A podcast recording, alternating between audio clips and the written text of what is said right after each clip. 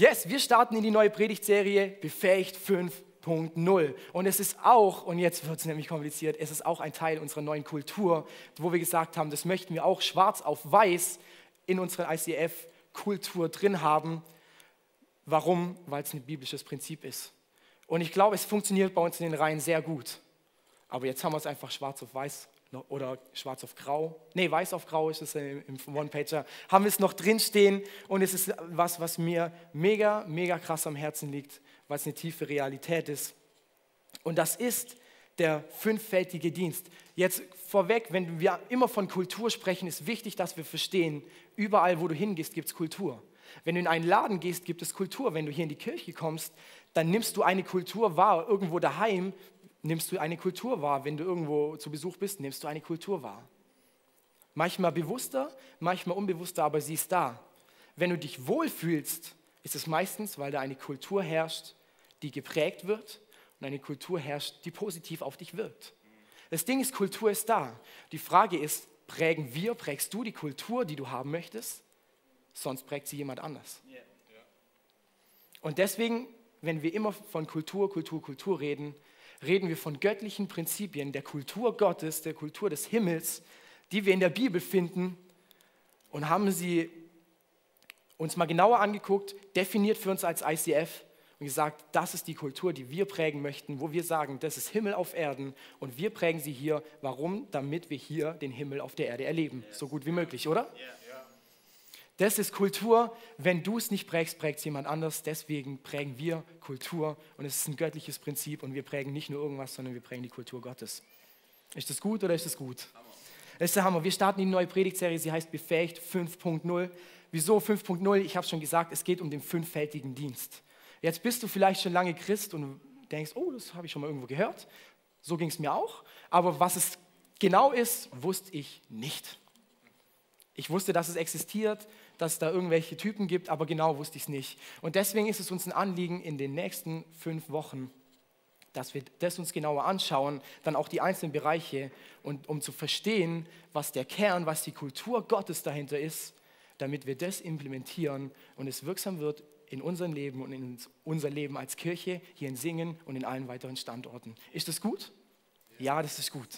Wir gucken in Epheser 4, 11 bis 16. Da lesen wir nämlich die Bibelstelle von dem fünffältigen Dienst. Da heißt es, er hat die einen als Apostel, die anderen als Propheten, wieder andere als Prediger und schließlich einige als Hirten und Lehrer eingesetzt. Ihre Aufgaben ist es, Aufgabe ist es, die Gläubigen für ihren Dienst vorzubereiten und die Gemeinde, den Leib Christi, zu stärken. Auf diese Weise sollen wir alle im Glauben eins werden und den Sohn Gottes immer besser kennenlernen, sodass unser Glaube zur vollen Reife gelangt und wir ganz von Christus erfüllt sind. Dann werden wir nicht länger wie Kinder sein und uns ständig von jedem fremden Meinung beeinflussen oder verunsichern lassen, nur weil geschickte Betrüger und eine Lüge als Wahrheit hinstellt. Stattdessen lass uns in Liebe und an der Wahrheit festhalten und in jeder Hinsicht Christus ähnlicher werden, dass der Haupt seines Leibes die Gemeinde ist. Durch ihn wird der ganze Leib zu einer Einheit. Und jeder Teil erfüllt seine besondere Aufgabe und trägt zum Wachstum der anderen bei, sodass der ganze Leib gesund ist und wächst und von Liebe erfüllt ist. Amen. Nein, das steht da nicht. Ähm, äh, wir sehen hier die fünf Kategorien. Wir haben das hier mal so als Rat hingestellt. Wir haben die fünf Kategorien. Das ist zum einen der Apostel, das ist der Prophet, das ist der Evangelist, der Lehrer und der Hirte.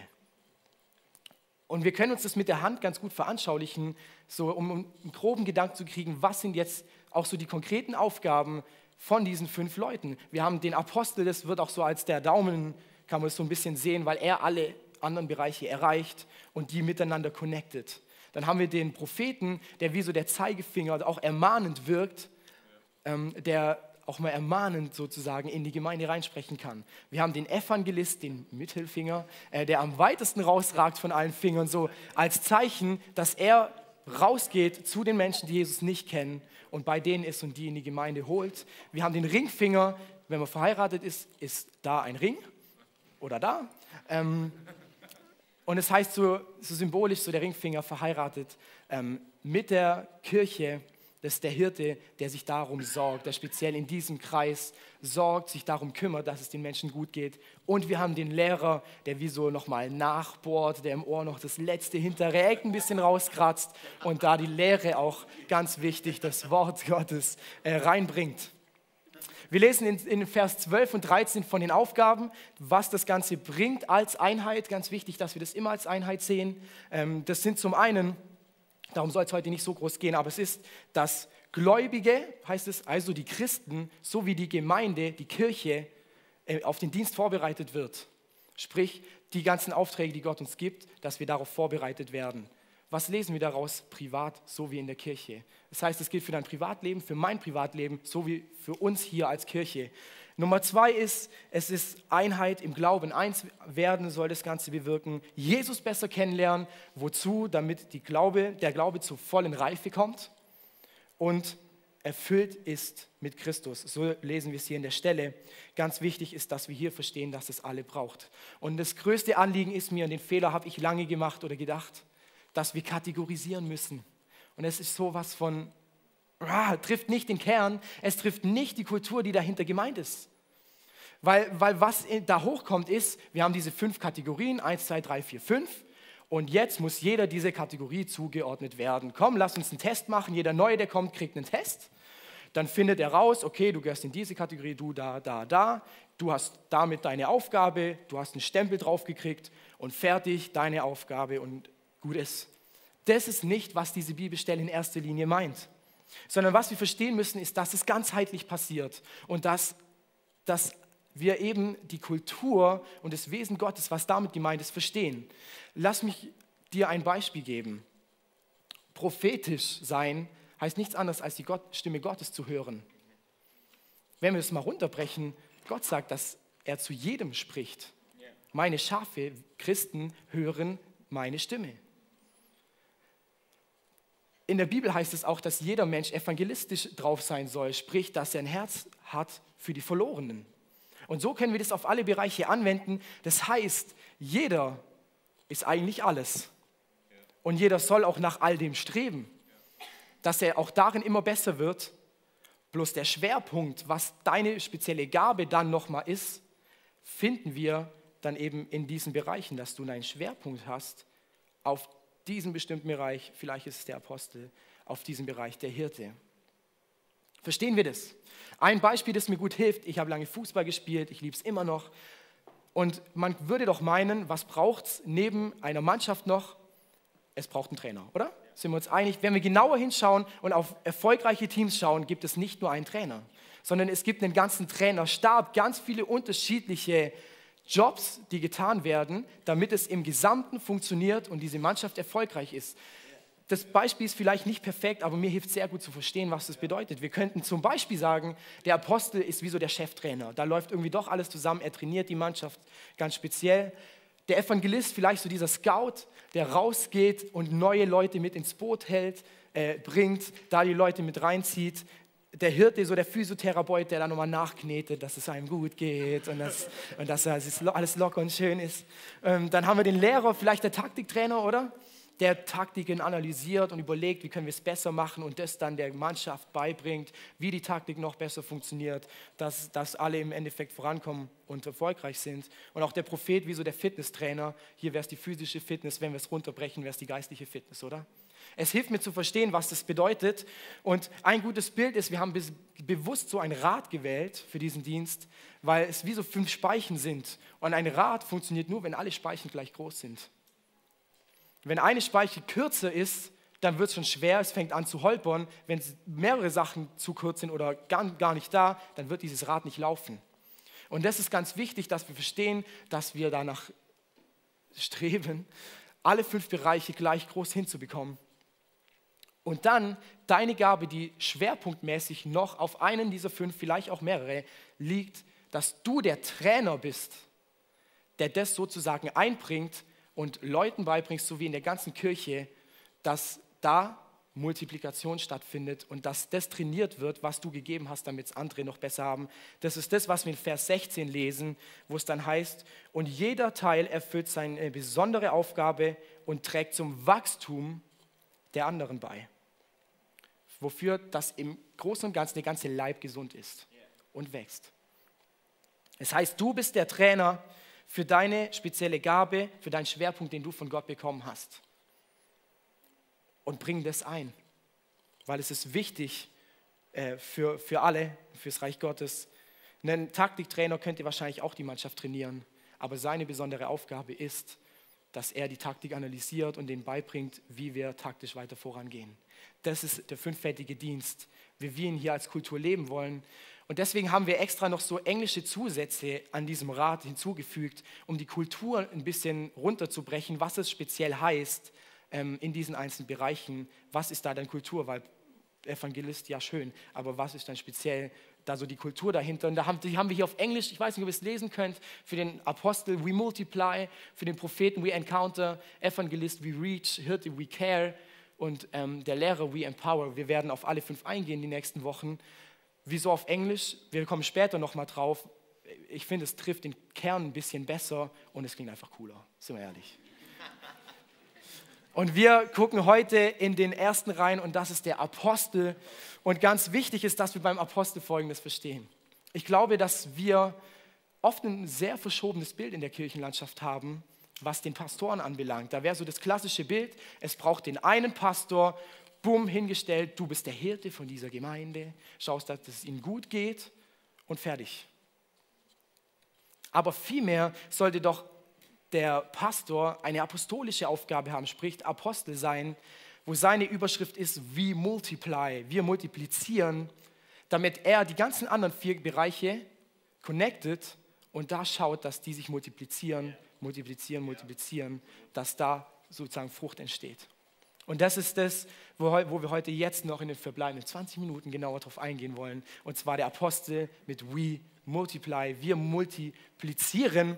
Ähm, genau, damit wir verstehen, warum das eine Kultur ist, die wir unbedingt, unbedingt, unbedingt in unserer Kirche brauchen. Und es ist so schön bei David zu sehen, ähm, wer den David kennt und mal mit ihm geredet hat. Da würdet mir alle unterschreiben, dass der David sehr multiplikatorisch denkt. Immer guckt, wo kann ich Leute mit reinnehmen, wo kann ich sie einsetzen ich weiß nicht, ob ich heute hier oben stehen würde, wenn es David nicht bei mir getan hätte. Und es ist gut, man manchmal braucht man da einen Arschtritt. Das sei noch gesagt. Wir starten rein 1. Mose 1, 28a. Da sagt, Gott, da sagt die Bibel, und Gott segnete sie und gab ihnen den Auftrag, seid fruchtbar und vermehrt euch, bevölkert die Erde und nehmt sie in Besitz. Hier steht Auftrag. Merken wir uns für gleich. Was heißt es? Kinder machen, oder? Kinder in die Welt setzen, alle Verheirateten natürlich, ja, klar, aber Kinder machen und das multiplizieren. Ja, sicher ein Teil davon, aber ich glaube, dass da noch viel mehr dahinter versteckt ist. Wenn wir mal in die englische Übersetzung gucken, und deswegen haben wir sie auf Englisch, diese Begriffe, da steht, be fruitful, seid fruchtbar, and multiply. Be fruitful and multiply. Ich glaube, dass der Fokus in der deutschen Übersetzung oft ein bisschen verschoben ist. Weil was da, finde ich, sehr rauskommt, ist eben dieser Kinderfokus. Aber multiply von seiner ursprünglichen Bedeutung hat gar nicht so viel mit Kindern zu tun, sondern vielmehr im Allgemeinen gesehen, dass wir Dinge multiplizieren und vermehren. Jetzt kommt die Frage auf, wenn es nicht der Fokus nur auf Kinder ist, was ist es dann? Wir schauen ein Vers weiter vor. 1. Mose 1, 27. Da heißt es, da schuf Gott den Menschen nach seinem Bild, nach seinem Ebenbild schuf er sie als Mann und Frau. Das Erste, was wir sehen, ist, ist eine Doppelung drin.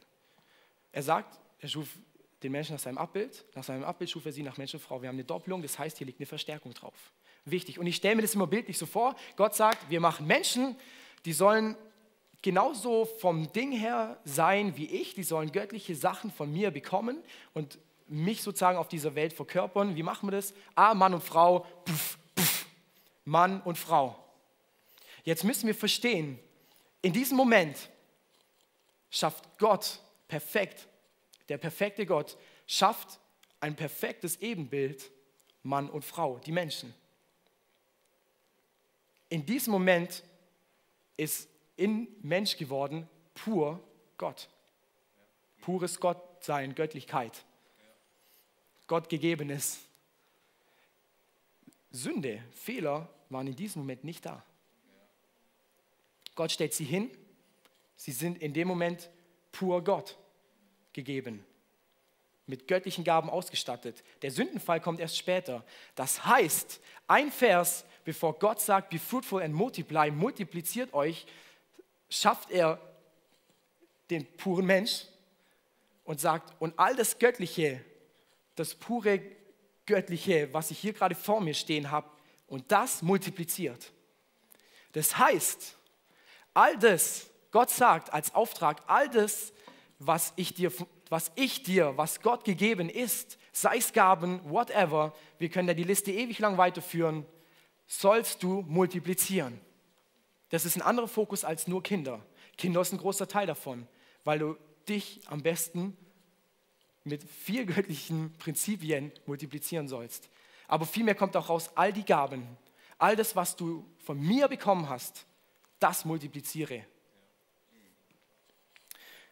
Wir gucken weiter, was heißt Multiplikation konkret.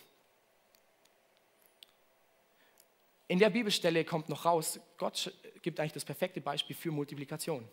Weil was macht er? Sein Wesen multipliziert er in Form eines, eines Menschen, der einen freien Willen hat. Er hat keinen Roboter geschaffen, der nach seiner Nase alles macht, was er möchte. Er hat ein freies Wesen geschaffen, aber mit den Dingen, die er in sie reingelegt hat, göttliche Dinge. Wir schauen weiter. Ähm, ich möchte auf das Gleichnis von den Talenten eingehen. Vielleicht hast du das schon mal gehört. Wenn nicht, ähm, wir werden es jetzt lesen. Schnallt euch an. Wir sind in Matthäus 25, 14 bis 30. Und da heißt es, man kann das Himmelreich auch am Beispiel von dem, Mann, von dem Mann erklären, der auf eine Reise ging. Er rief alle seine Diener zusammen und gab ihnen Geld, das sie während seiner Abwesenheit für ihn anlegen sollten. Einem gab er fünf Beutel Gold, einem anderen gab er zwei Beutel und dem dritten gab er ein Beutel, jeweils ihre Fähigkeiten entsprechend. Dann reiste er ab.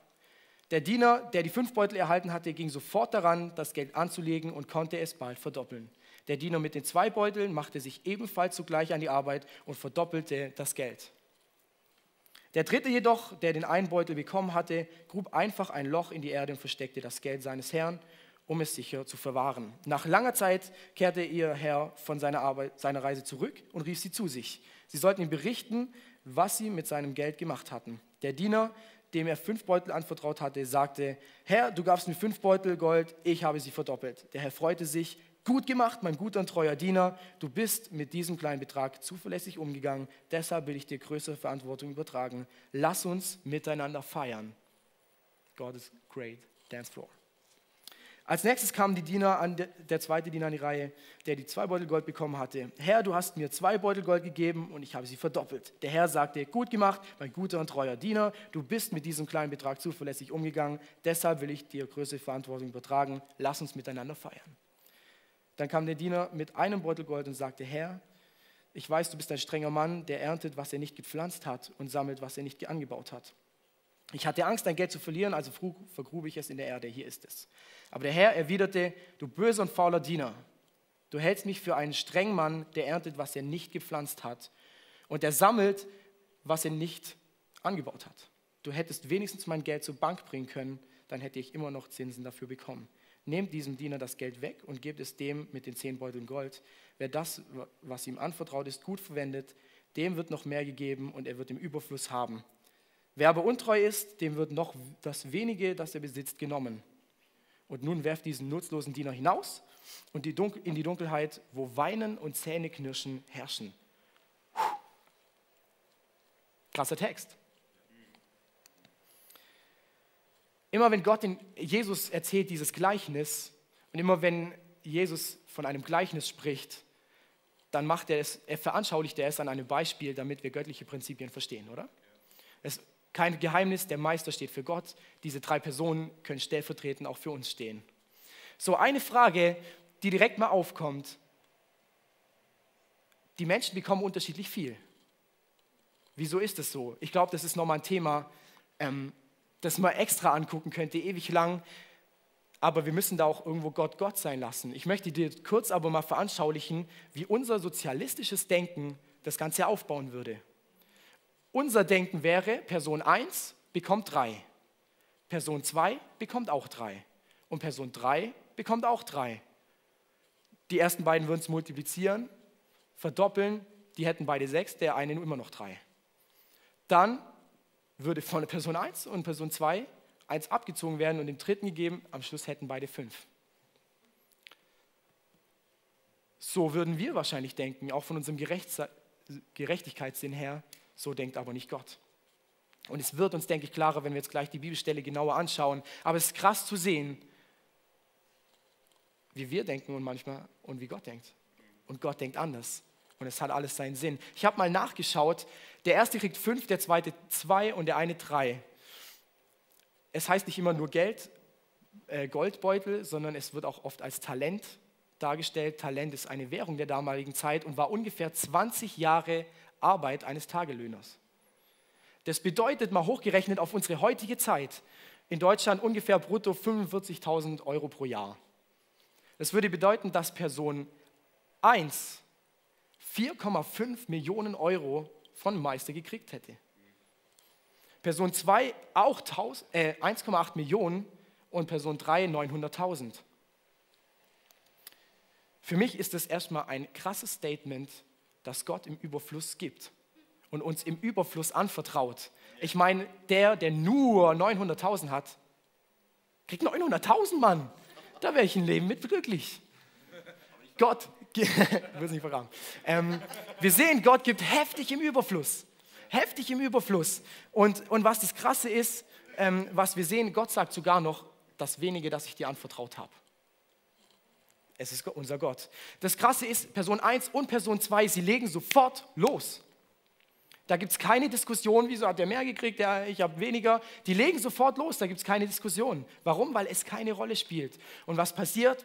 Person 1 die, und Person 2 gehen raus, sie handeln damit, sie gehen ein Risiko ein. Aber sie handeln damit und im Endeffekt verdoppeln sie es. Sie kommen vor ihren Meister. Und was sagt ihr Meister? Er sagt, du guter und treuer Diener.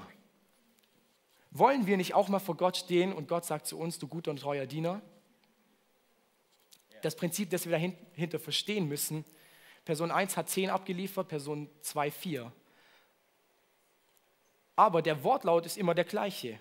Du guter und treuer und Diener, ich will dir noch mehr anvertrauen, weil du im Kleinen treu gewesen bist.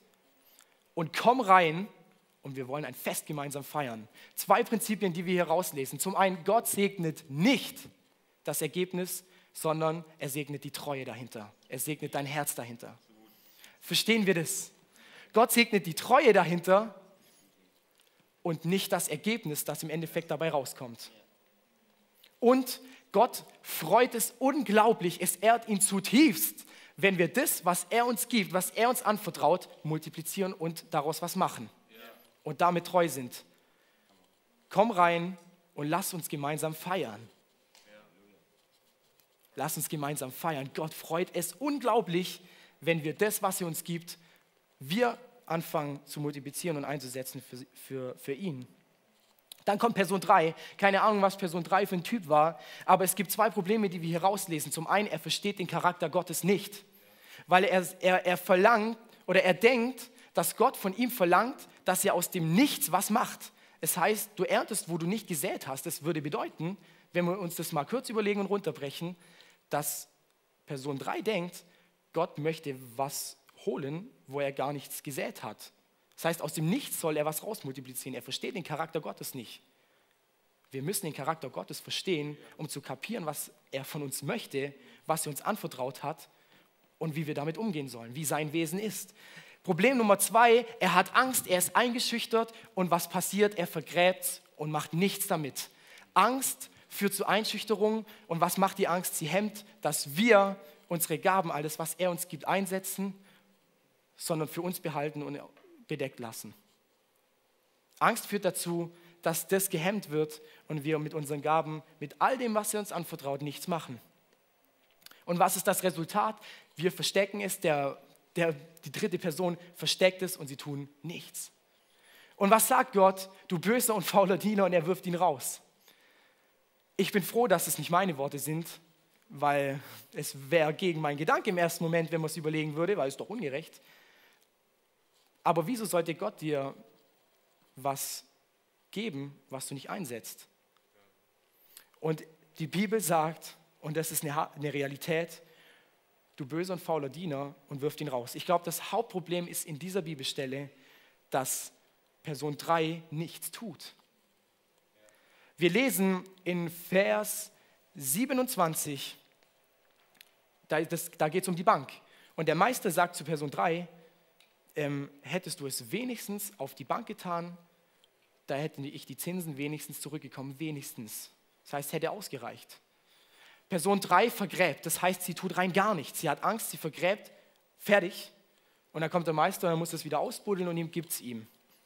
Das Sinnvollste und vom Ding her nur, es wäre das Sinnvollste und zugleich äh, auch das Logischste, ähm, das zur Bank zu bringen. Geld bringt man zur Bank, wenn ich damit nichts anstelle. Und was würde da passieren? Multiplikation, ohne dass ich mal überhaupt richtig was tun muss.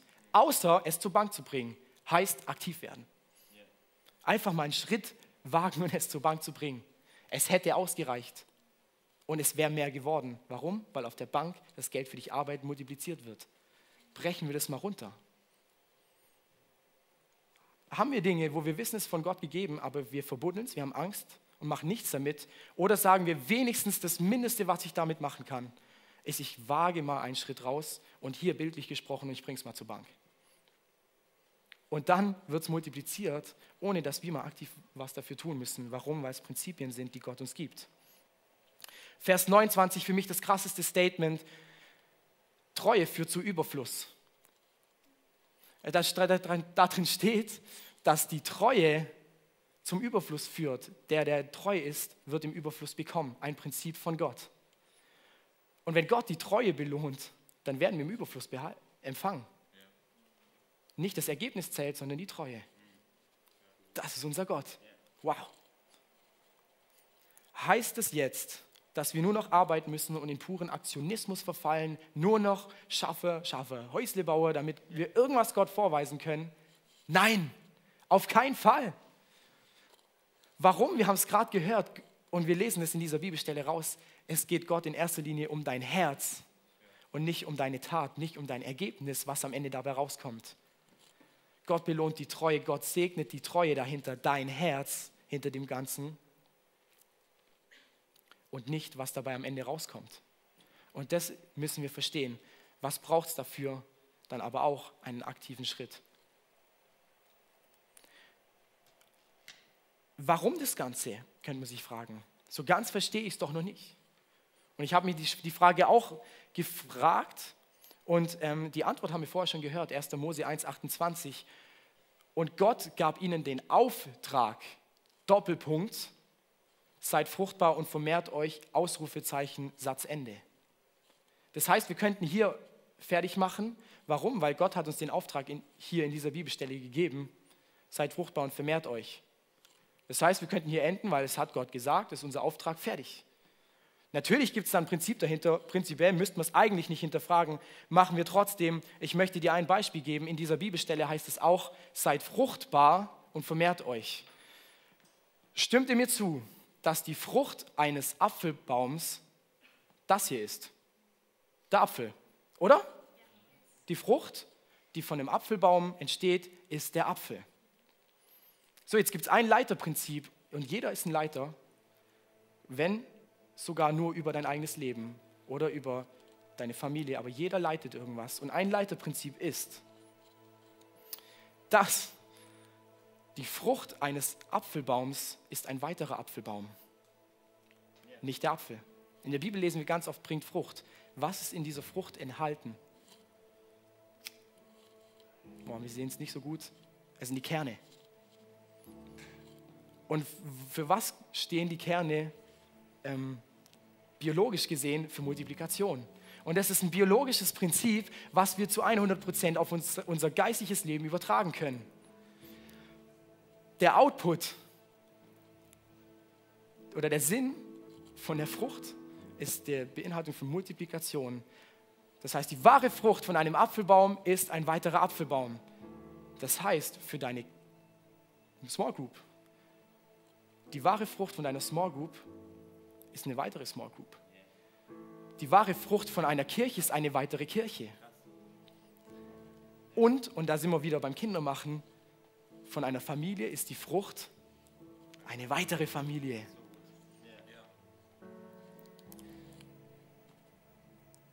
Das sind geistliche Prinzipien, die wir biologisch sehen und die wir sowas von anwenden können. Die Frucht, die wir bringen, beinhaltet automatisch Multiplikation. Gott sagt, an den Früchten, Jesus sagt, an den Früchten werdet ihr sie erkennen. Wir Christen werden an unseren Früchten erkannt werden. Zum einen, was kommt daraus? Frucht des Geistes, auch ein anderes Thema. Zum anderen, das, was die Frucht im Inneren beinhaltet und was Natürliches ist, Multiplikation. Warum Multiplikation? Ganz einfach. Wir haben einen Auftrag von Gott, breitet mein Reich, sagt Gott, auf dieser Erde aus. Jetzt ratet mal, was man braucht, damit sich etwas ausbreitet. Es braucht Multiplikation. Wenn ich eine Apfelbaumplantage, eine Wiese aufbauen will, muss ein Apfelbaum Multiplikation bringen, damit eine ganze Wiese draußen entsteht. Und was passiert? Er breitet sich aus. Und so ist es mit dem Reich Gottes. Gott braucht Multiplikation, wenn wir sein Reich hier bauen wollen. Und, es, und wir heißen Christen, also wir sind kleine Christusse auf dieser Welt. Wir wollen Gott, wir wollen Jesus immer ähnlicher werden. Und wir repräsentieren Gott hier auf dieser Erde. Repräsentieren wir ihn, so wie er sich vorstellt. Bringen Früchte und multiplizieren uns im Endeffekt. Und eine Sache, die wir da auch verstehen müssen, es geht Gott dann nicht nur um uns, um dich und um mich, sondern es geht ihm auch um sich. Weil sein Wunsch ist, dass sich das Reich Gottes auf, ausbildet, ausbreitet.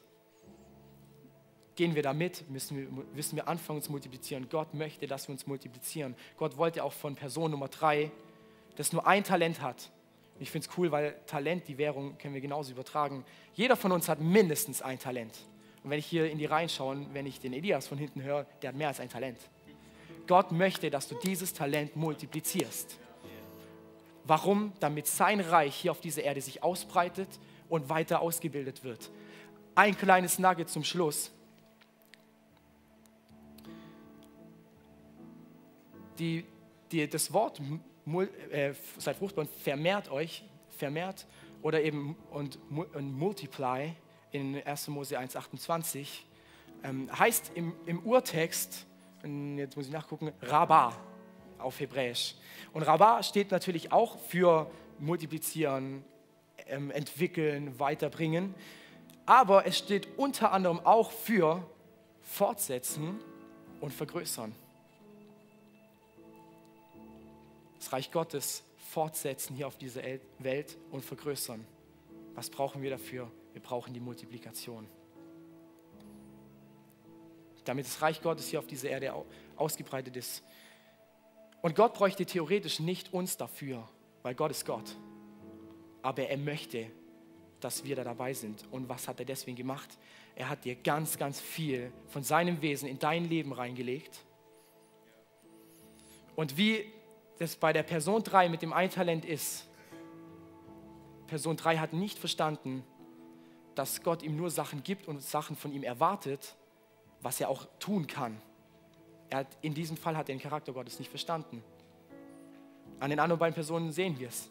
Die konnten es. Person 3 hatte Angst und hat gedacht, sie kann es nicht, aber sie hätte es auch können. Und Gott möchte es von ihr. Das ist Multiplikation. Reich Gottes aufbauen. Hey, lass uns mal aufstehen. Ich möchte für, für uns beten. Ich habe es vorher, vorher gesagt, wenn wir, wenn wir den Charakter Gottes verstehen wollen und verstehen wollen, warum Gott so denkt und so tickt und was er von uns möchte und was er uns gegeben hat, müssen wir Jesus kennen und immer besser kennenlernen. Und ich weiß nicht, ob du hier bist und denkst, Jesus, jetzt hat er noch irgendeinen Apfel gezeigt, keine Ahnung, ich check gar nichts. Im Endeffekt geht es darum, dass wir Jesus kennen. Und wenn du hier bist und merkst, ich kenne Jesus nicht, ich habe Jesus auch noch nie irgendwie kennengelernt, dann ist heute die perfekte Möglichkeit, dass du das tun kannst. Ich möchte dir anhand von vier Symbolen zeigen, wie das Ganze funktioniert und was Jesus für uns getan hat. Wir haben hier als erstes Symbol haben wir das Herz. Das Herz steht recht simpel dafür, dass Gott uns liebt. Punkt. Und zwar unbegreiflich viel und bedingungslos. Das heißt, er liebt dich auch, wenn wir ihn nicht lieben. Er ist perfekt, er liebt dich unglaublich. Jetzt haben wir ein Problem, das ist Nummer zwei von diesen Symbolen, die Weggabelung. Zielverfehlung, die Bibel nennt das auch Sünde. Dass wir Fehler machen, dass wir Dinge tun, die nicht richtig sind. Wo wir merken, das stimmt nicht mit Gott überein. Und was passiert? Gott ist perfekt, wir sind es nicht, müssen wir uns eingestehen. Ich bin es auch nicht. Aber dadurch kann Gott, was er sich zutiefst wünscht, dass wir Gemeinschaft, Gemeinschaft haben mit Gott, klappt nicht mehr, weil perfekt und unperfekt passt da nicht zusammen. Und er hatte den perfekten Plan, das ist Symbol Nummer drei, das Kreuz. Er hat sich gesagt, Gott hat gesagt, okay, ich schicke meinen einzigen Sohn, damit er das stellvertretend für jeden Einzelnen macht, der Fehler macht. Und das sind wir. Und er geht stellvertretend dafür in den Tod. Er stirbt am Kreuz, deswegen das Symbol auch von Christen, das Kreuz, damit wir es nicht müssen, sondern es schon vollbracht ist. Und das ist pure Liebe. Jesus stirbt für unsere Fehler, für unsere Versagen, damit der Weg frei ist, dass wir zu ihm kommen können. Und das ist Symbol Nummer vier, der Anker. Der Anker steht für die Hoffnung, weil wir dadurch zuversichtlich, sagt die Bibel, vor den Thron Gottes treten können, weil jeder Fehler, jeder Versagen nicht mehr uns angeheftet wird, weil Jesus am Kreuz dafür schon gestorben ist. Wie krass ist das? Und wir haben hier den Bibelvers drunter, äh, Römer 10, 10, da heißt es, wer also von Herzen glaubt und wird von Gott angenommen und wer mit seinem Glauben auch bekennt, das heißt, es ausspricht, der wird Rettung finden. Ich möchte dich heute einladen, diese Entscheidung mit mir zusammen zu treffen. Lass uns mal alle die Augen schließen, bitte. Und wenn du heute da bist und sagst, yes, Simon, ich möchte mit dir diese Entscheidung bringen, ich merke, da klopft irgendwas an. Es ist Jesus, der sagt, lass mich in dein Herz und lass, lass, mich, lass dir mich sagen, es ist die beste Entscheidung, die du treffen kannst. Und es wird dein Leben verändern. Und Veränderung ist nicht immer negativ, sondern da ist sie nur positiv. Das heißt, wenn du heute da bist und sagst, yes, Simon, ich möchte mir, mit dir diese Entscheidung treffen, dann heb doch bitte mal kurz deine Hand die anderen haben die Augen zu, damit wir sehen können, damit ich sehen kann, mit wem ich gleich beten kann. Das heißt, wenn du da bist und sagst, yes, ich möchte Jesus annehmen in mein Herz rein, dann heb mal bitte kurz deine Hand und dann wollen wir gemeinsam beten und ich glaube, dass es dein Leben verändern wird. Ist jemand da, der sagt, yes, ich möchte diesen Schritt heute Abend gehen? Dann darfst du jetzt gerne deine Hand heben und dann möchten wir miteinander beten dafür. Und ich bin mir sicher, dass, dass, dass Gott dich erfüllen wird. Ich sehe euch oben nicht genau. Aber wenn du jetzt nicht die Hand gestreckt hast, macht es gar nichts, weil wir es in der Bibelstelle lesen. Du musst von Herzen in erster Linie bekennen. Und wenn das passiert, ist alles easy, dann geht das genauso. Deswegen lass uns mal gemeinsam, wir hier betet keiner allein, wir beten gemeinsam als Familie. Deswegen lass uns mal gemeinsam beten. Ich bete vor und ihr betet gemeinsam nach, unterstützt die Menschen und dann, ähm, genau dann kommt es richtig gut. Jesus, ich danke dir, dass du mich liebst. Ich danke dir, dass du am Kreuz für meine Sünden gestorben bist. Danke, dass der Weg dadurch frei ist. Jesus, ich lade dich heute in mein Herz ein. Und ich danke dir, dass du in diesem Moment kommst. Heiliger Geist, danke, dass du mich erfüllst mit deiner Liebe. Danke, dass ich ein neuer Mensch sein darf. Durch dich. In Jesu Namen. Amen.